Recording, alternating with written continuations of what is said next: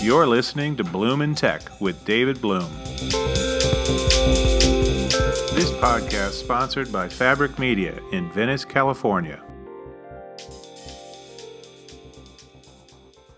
Hey everybody, welcome back to another episode of Bloom in Tech where we sift through the rubble of the collision of entertainment, media, and technology for a few shiny gems of abiding interest. I'm your host, David Bloom. Delighted to be back once again and hanging out with my cool peeps out there. Thanks to all of you for listening, and thanks to my sponsors for helping make all this possible. Today's conversation is somewhat in honor of today's Oscar ceremonies, which are unfolding in a few hours from now, several miles from where I'm recording this.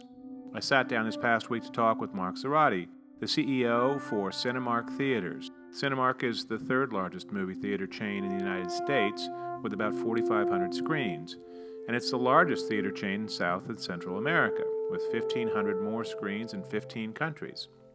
I talked with Mark about their initiatives in virtual reality just days after they'd opened their second VR attraction inside of one of their theaters.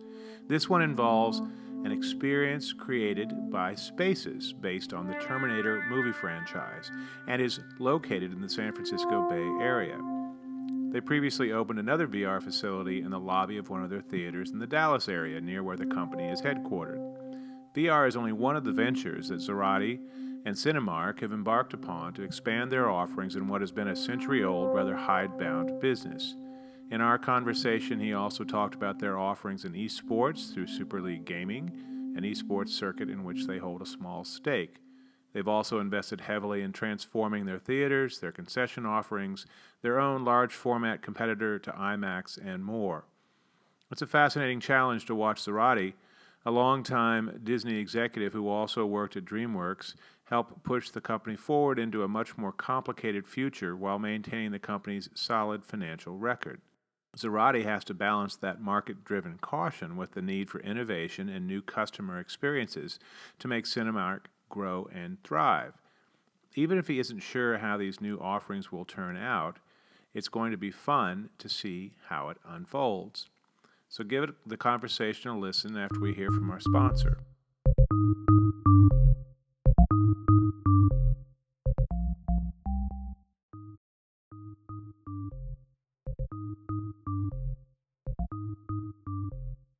Well, thanks again from our sponsor for all their help and support. Here's my conversation with Mark Zoradi, the CEO of Cinemark Theaters.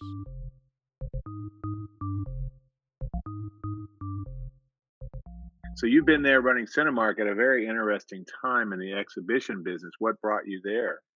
You know, it was I was actually on the board of Rave, which uh, owned about oh, yeah. 500 screens after yeah. I left Disney, and then Rave was purchased by Cinemark.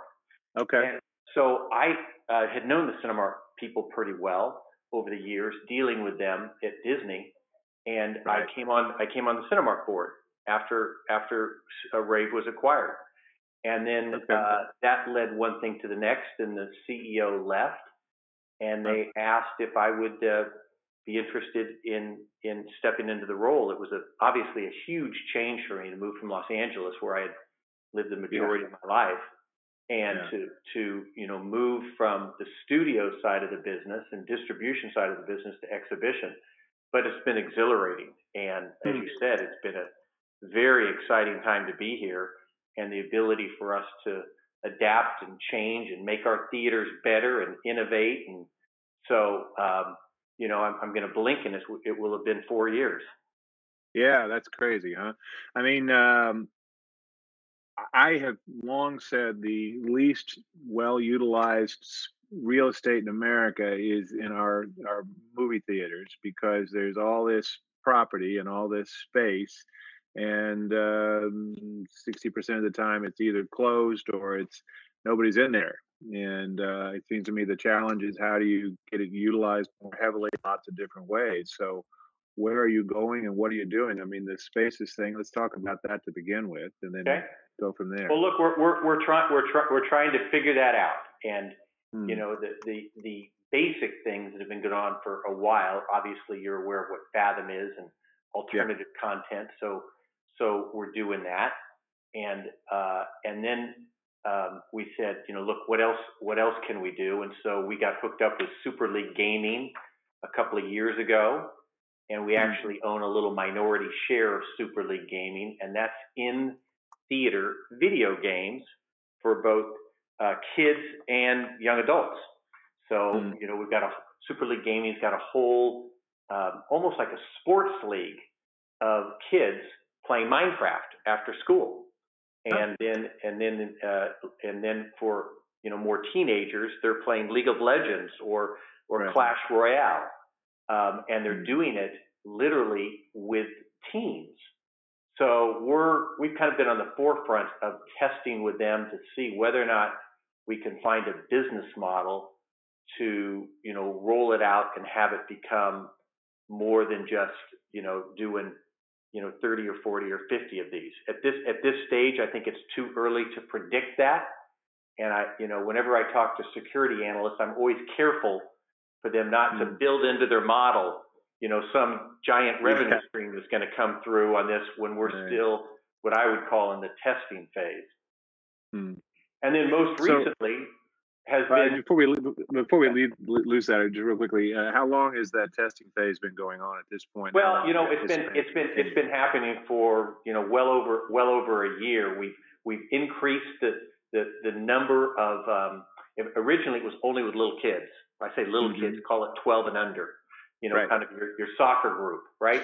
The mi- the Minecraft kids, yeah. The Minecraft kids, and then that got expanded into League of Legends and now Clash Royale where you know there are new uh, uh, you know new leagues that Super League Gaming has done.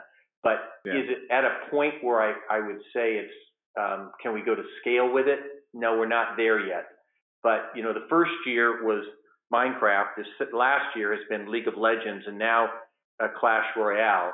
But it's trying to find a model that um, can work for the participants, League of Legends, and also you know good for us as well.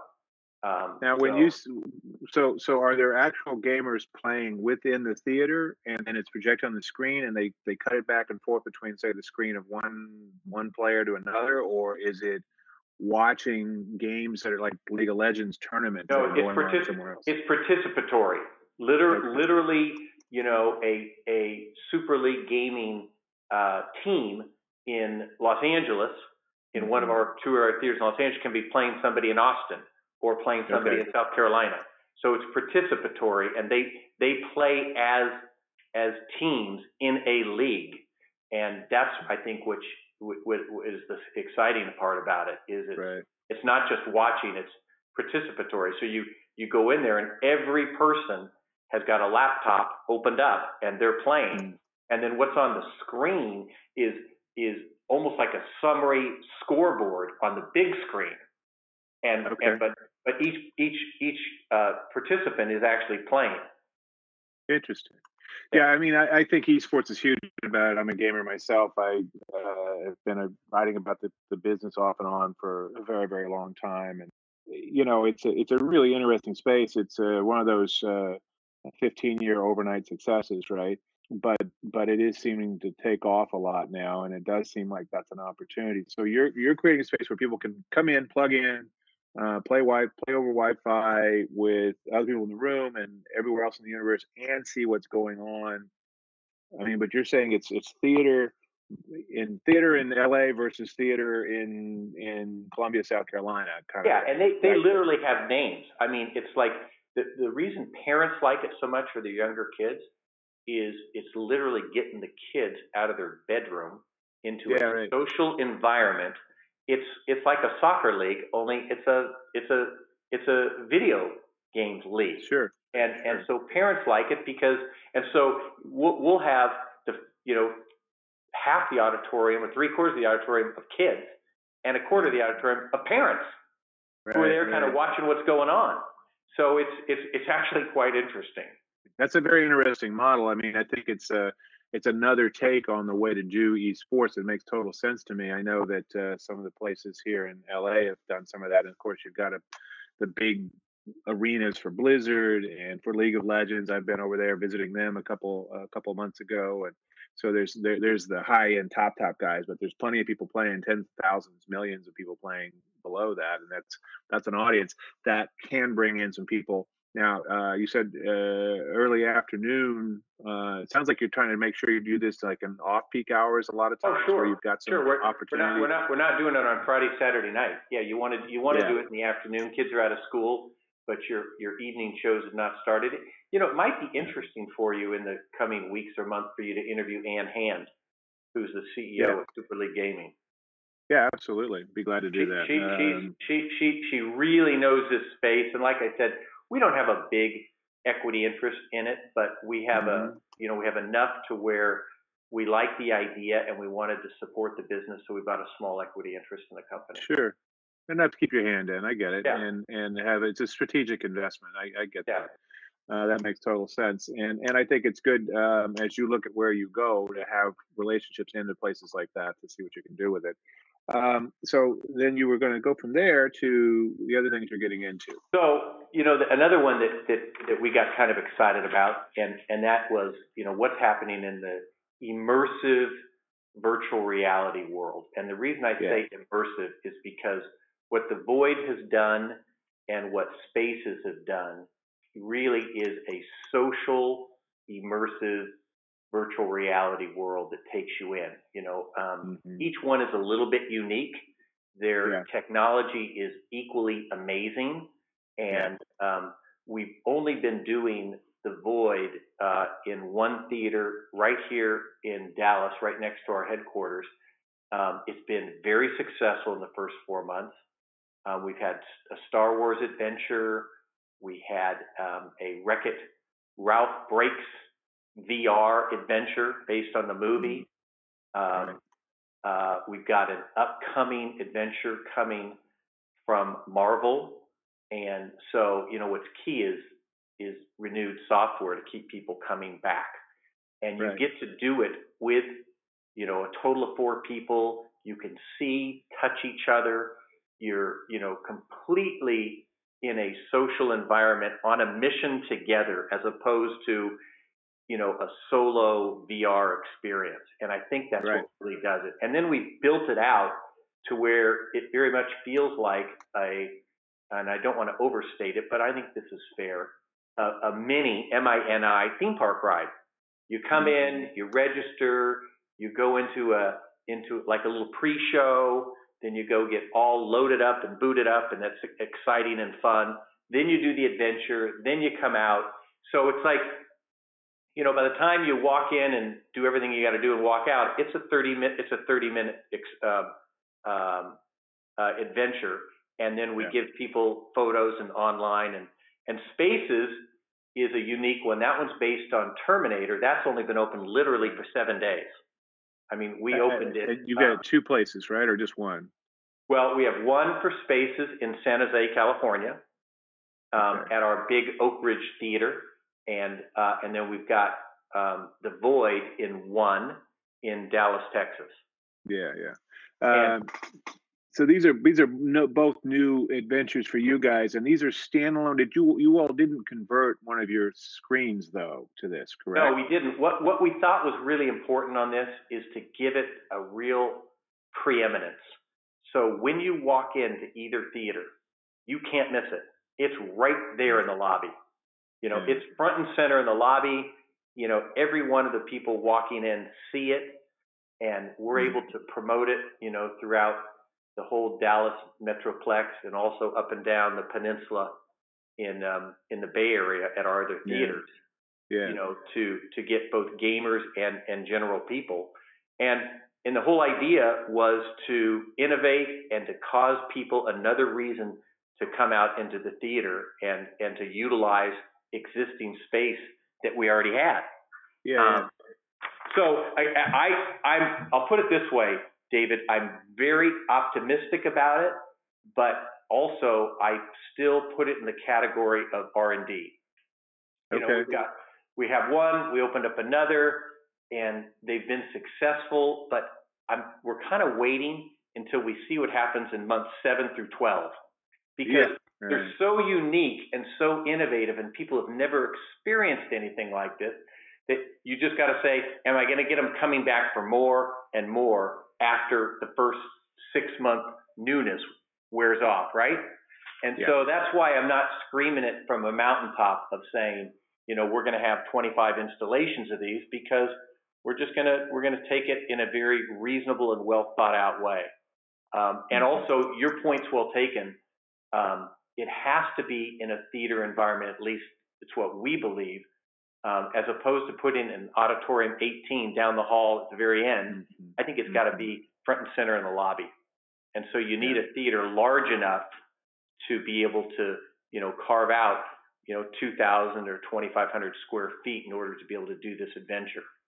Yeah, I mean, what you really need. I mean, I guess the thing that I, you know, I've talked to a lot of folks who are in this this business and the standalone guys, like an old Disney hand. You probably know Bruce Vaughn from uh, Sure. Dreamscape. Sure. Uh, you know, he's they they opened their first permanent facility, and they've got a few more coming in uh, the, the the Century City Mall, the Westfield Mall, across from where I used to work at MGM. Uh, and and their whole thing is you've got to put it somewhere where discovery happens, where you have high traffic, where people can can come across because you literally can't do enough marketing.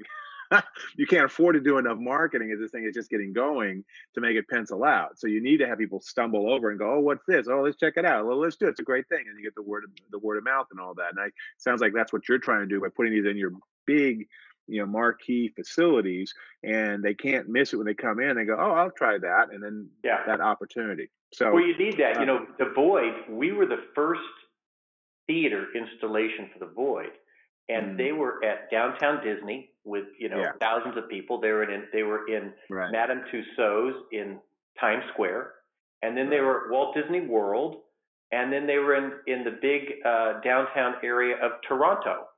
So Hmm. this was an ex- this is an experience experiment for them as well. yeah, And um, we've got a great relationship with those guys. And um, you know, again, we, we have a small equity interest in it.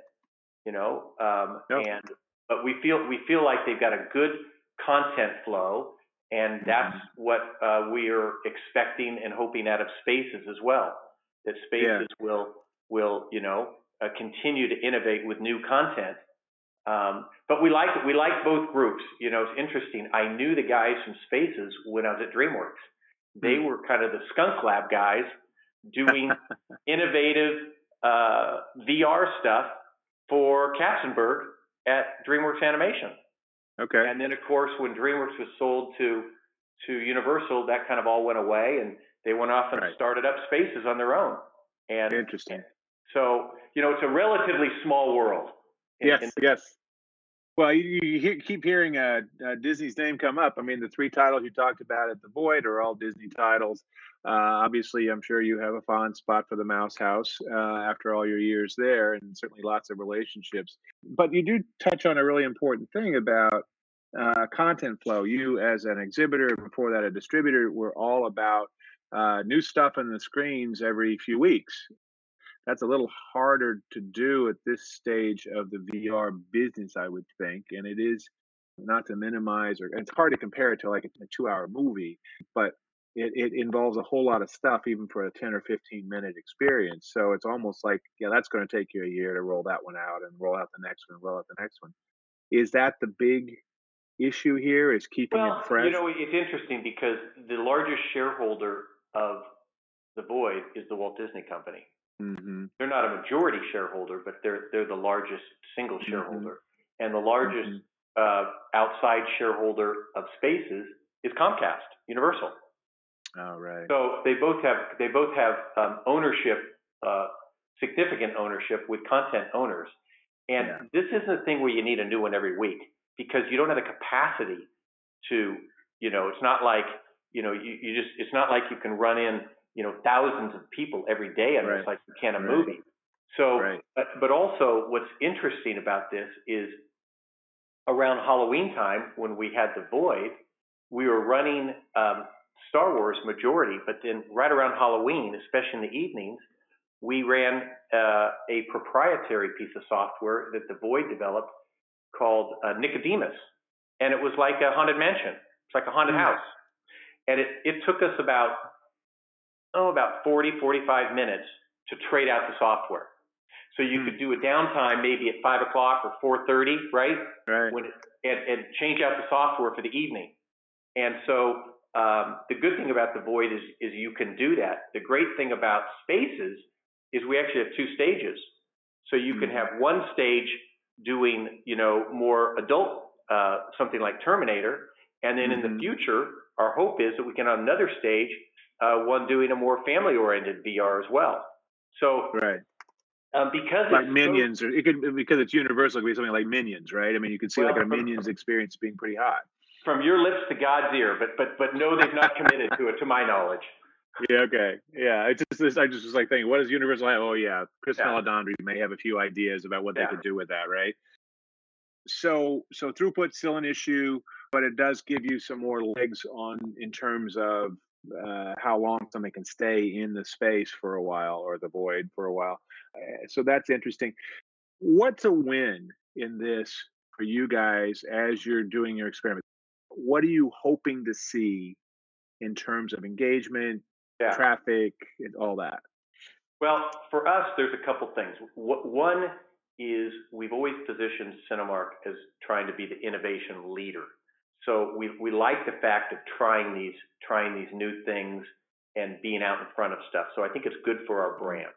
Yeah. Um, two, I think it's good for just movie going in general that theaters have got really modern ideas in them in the public's eye. You know, we've we've been modernizing our theaters with um, with all these luxury electric loungers. You know, Yeah. we, we now have we now have uh, 55% of our theaters converted to luxury loungers.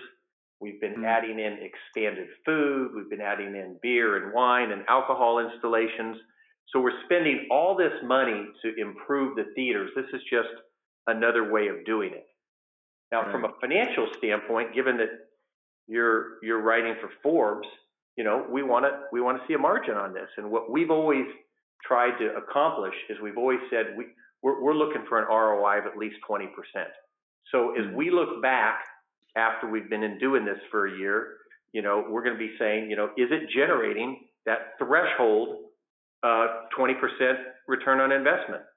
And and if it's doing that and and we're still having good momentum on it, then we'll likely, you know, find other theaters to put it in. Okay. Okay. Now, I guess the other question is, uh, you you chose, I mean, both Dallas, right down the street from you, uh, San Jose, and a place that's very tech uh, welcoming. Uh, big spaces mattered because you wanted to have it front and center.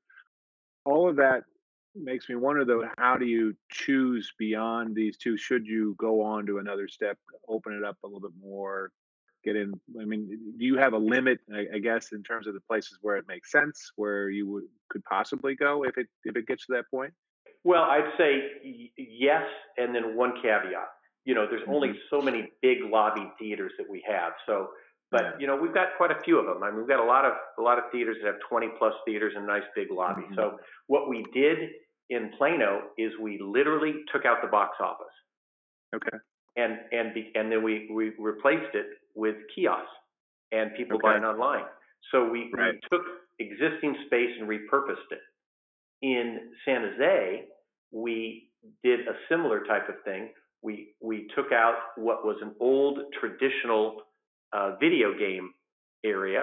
It, We had the old traditional video games. We we took that Right. space, and then we had a guest services space, which uh, we moved downstairs. So we repurposed existing space within the lobby to make it work. And Okay. and there, there, you know, we've got a we've got a, enough theaters to where we can expand to do that.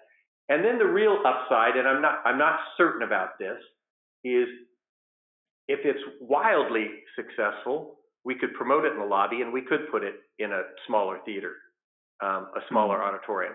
But the economics of that then say, well, how much are you losing by losing an auditorium? Right now, Right. right. we're converting non-revenue space into revenue space, right? And if we take an auditorium, then when we run our ROI, we've got to say how much did we sacrifice by not having that be an auditorium? Right. And It's different different equation. Very it's a different equation. Exactly. Yeah.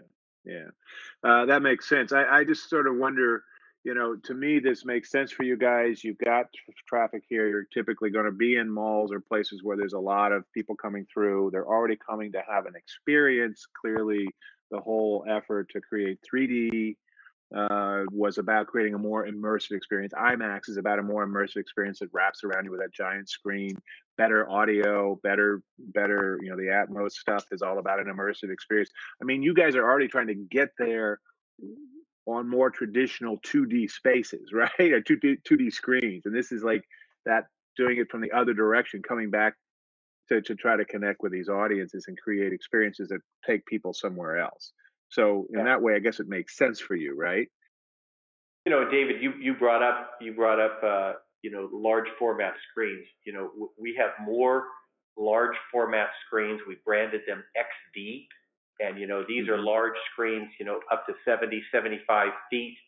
They are completely immersive, wall to wall, and in most cases floor to ceiling with you know with the that sound that wraps around you as you're talking about, and the speakers in the ceiling coming back down on you.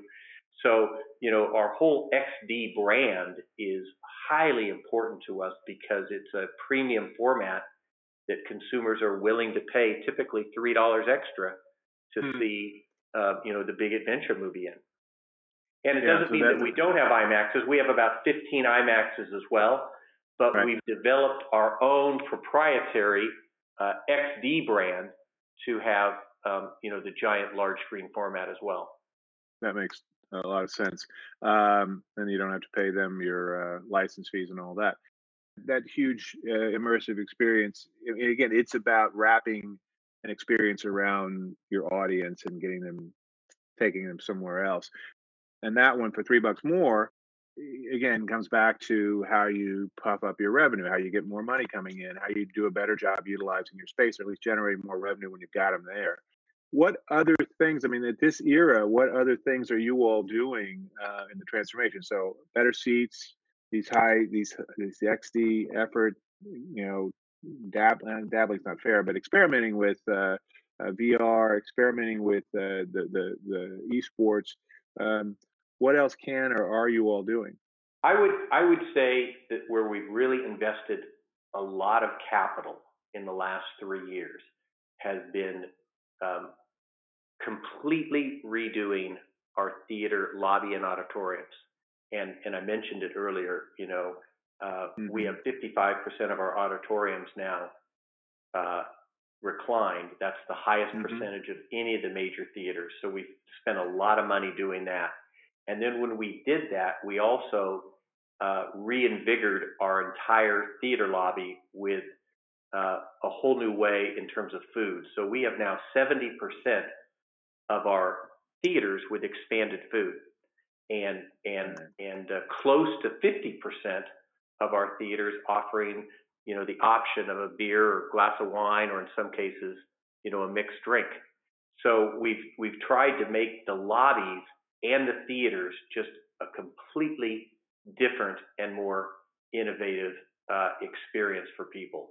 And then yeah. uh, I mentioned XD. You know, we have more um, more of these uh, large format screens than any other uh, theater as well. We've paid huge attention to our ability to have the highest light output for mm-hmm. 3D in the industry.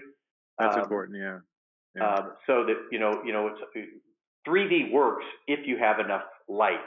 Right. You got to lamp the heck out of it, but yes, it does work. You do, level. and and then and then you know, uh, you know, high frame rates. You know, gosh, we have yeah. more than 90% of our of our uh, auditoriums have have the capability for high frame rate if the content um, asks for it, um, or 4K hmm. resolution. The vast majority of our theaters also have 4K resolution with all of our with all of our projectors. So we've really tried to look at both the, the sight, the sound, the comfort of people, and the ability to um, you know offer the amenities at the concession stands. I mean, nowadays people want more than Coke, popcorn, and and candy, and so it's everything from you know pizza, chicken, hamburgers, you know, on and on and on. So much so that we're we're actually opening our first full dine-in, order at the seat restaurant um, on March the seventh, called Cut C U T by Cinemark. and that's going to be up in North Dallas in a town called Frisco. And I know Frisco. Uh, it's it, yeah, you know where it is, and it's it's a you know it's a it's it's just a great concept of Hmm. um, of a restaurant and a theater combined.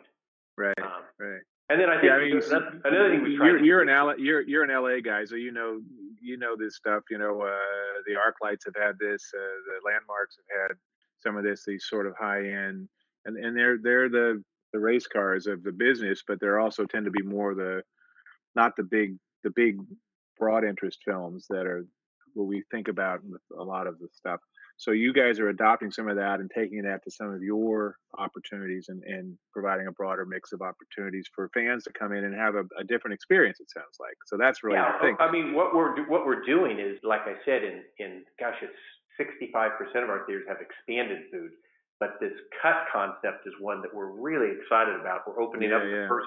We're opening up the first one uh, the first week in March, and then I should probably just mention as well. You know, in the last year and a half, we put um, mostly mostly um, movie-based merchandise in every one of our theaters. We tested it out in a half a dozen, then we went to 15 and 20, and now we've got merchandise tied to whatever you know the big movie is that's coming out in every one of our theaters. So we we kind of a you know approaching our our theater lobbies as a retail environment, and kind of as, Yeah. as evidence of that. About a year ago, we recruited in a brand new chief marketing officer, and she happened to come from Neiman Marcus. Hmm. And so she spent seven or eight years as the CMO at Neiman Marcus. But you know, we've really adapted, and then we've hired a, a number of people in from the restaurant industry as well, so that you know we realize that we have theaters, but these theaters have um, uh, a lot more ability to do other things other than just uh, movies. And Yeah. uh, and you know, we we try and tie our merchandise and we try and tie our food and beverage offerings into the movies that are being promoted. So it, it really helps the movies as well. It's almost like cross promotion for the movies. Yeah, right, right, right. How many screens do you guys have? Around the world, we have just over 6,000 screens because we, we operate in 15 Latin America countries as well. We're, we have the largest market share south of Mexico and Brazil and Argentina, Chile, Colombia, you know, basically every country south of Mexico with the exception of Venezuela. How many of those are U.S. Like four thousand, something like that? US is about 4,500 and international is about 1,500 of those 6,000. We're in 41 states across the US. If I had to say, you know, where are we the strongest? It's uh, Texas, all the western states, California, Oregon, Washington, uh, and then strong and, you know, up in the Great Lakes and in the Ohio region, in kind of the mid-Atlantic north where I would say we're a, we're a, a circuit of theaters really more suburban oriented. You know, where we're not is we're not in New York City and we're not in uh, DC or Boston proper, but you know, strong in LA, very strong in Sacramento, San Francisco, up and down the, you know, obviously strong throughout Texas and Utah. So I said again, 40, 41 of the 50 states. So that makes you overall second or third largest. We're the third. We're the third largest domestic exhibitor. Yes, Yeah. Largest exhibitor in Central and South America. Is there a plan to roll out some of these these uh, things in Latin America? There certainly is some money in uh, many of those countries that would be open to it. There's some big film going traditions. What what's Yeah. the plan on that international side, and how does that play into things like the VR? Well, we've done esports. we've done all the theater. I mean, we have a lot of what we call VIP theaters in Latin America, where they have got a lot of expanded food, reclined seats, and it's a little Yeah. different concept there. They they they literally almost, you know, we've tried to keep the ticket prices uh, moderate so you can get the middle class to go, and, Yeah. and the VIP ones are are are significantly more costly. Um, we haven't we haven't put the thinking cap on yet to VR. I mean, I think we're gonna we're gonna test it here a little bit before we go. The theaters tend not to be as big in terms of their lobbies, All Right. the theaters in Latin America are inside a mall, so you don't have the big expansive lobbies like you can get here. So Mhm. at this at this point, there's no immediate plan to, to roll out VR. However, Right, right. it doesn't mean that we won't do it either, especially after we've tested it here.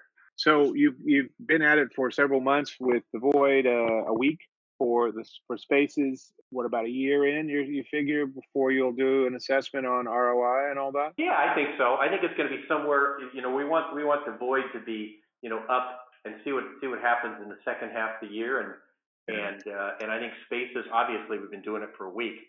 Um, look, Yeah. I, I I am I am very optimistic about how these are doing, but we're also just going to be you know we're going to be really careful in not setting up the marketplace, especially institutional investors, that this is going to be you know the next great big thing before Right. before we really have the data to show it.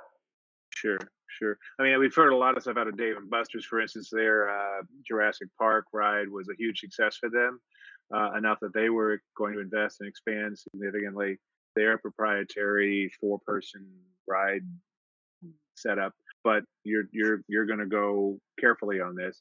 Uh, do you see though that if this works out, this can be? I mean, I guess it's just too too, too soon to tell if this is going to be a big opportunity for you guys or not. I guess You know, it is, David. I, it, it, it's it's just it's just a little early to say, and I Yeah. and um, and I, I'm I'm just I'm just careful here because I've seen others make the mistake of of uh, touting something before it's fully baked. And Yeah. so, look, we're doing the same thing with cut. We think cut. We're very optimistic about this whole concept we have of of full dine-in, but you know, we're we're we're going to walk before we run. And Yeah. one thing, the one thing that Cinemark has done for the marketplace, and we've tried to done, is we've been very consistent in our results. We're we've got a really strong balance sheet. You know, we've raised the dividend in each of the last three years. It's gone up 28% cumulatively in the last three years.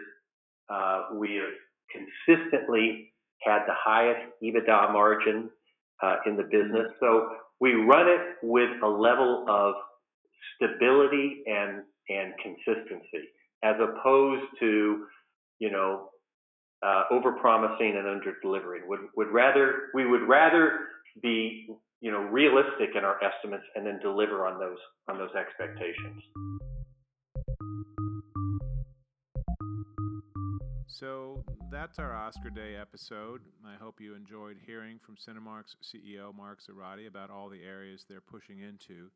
It's such a complicated time for Hollywood in general, and the exhibitors like Cinemark in particular, as our viewing habits evolve and shift.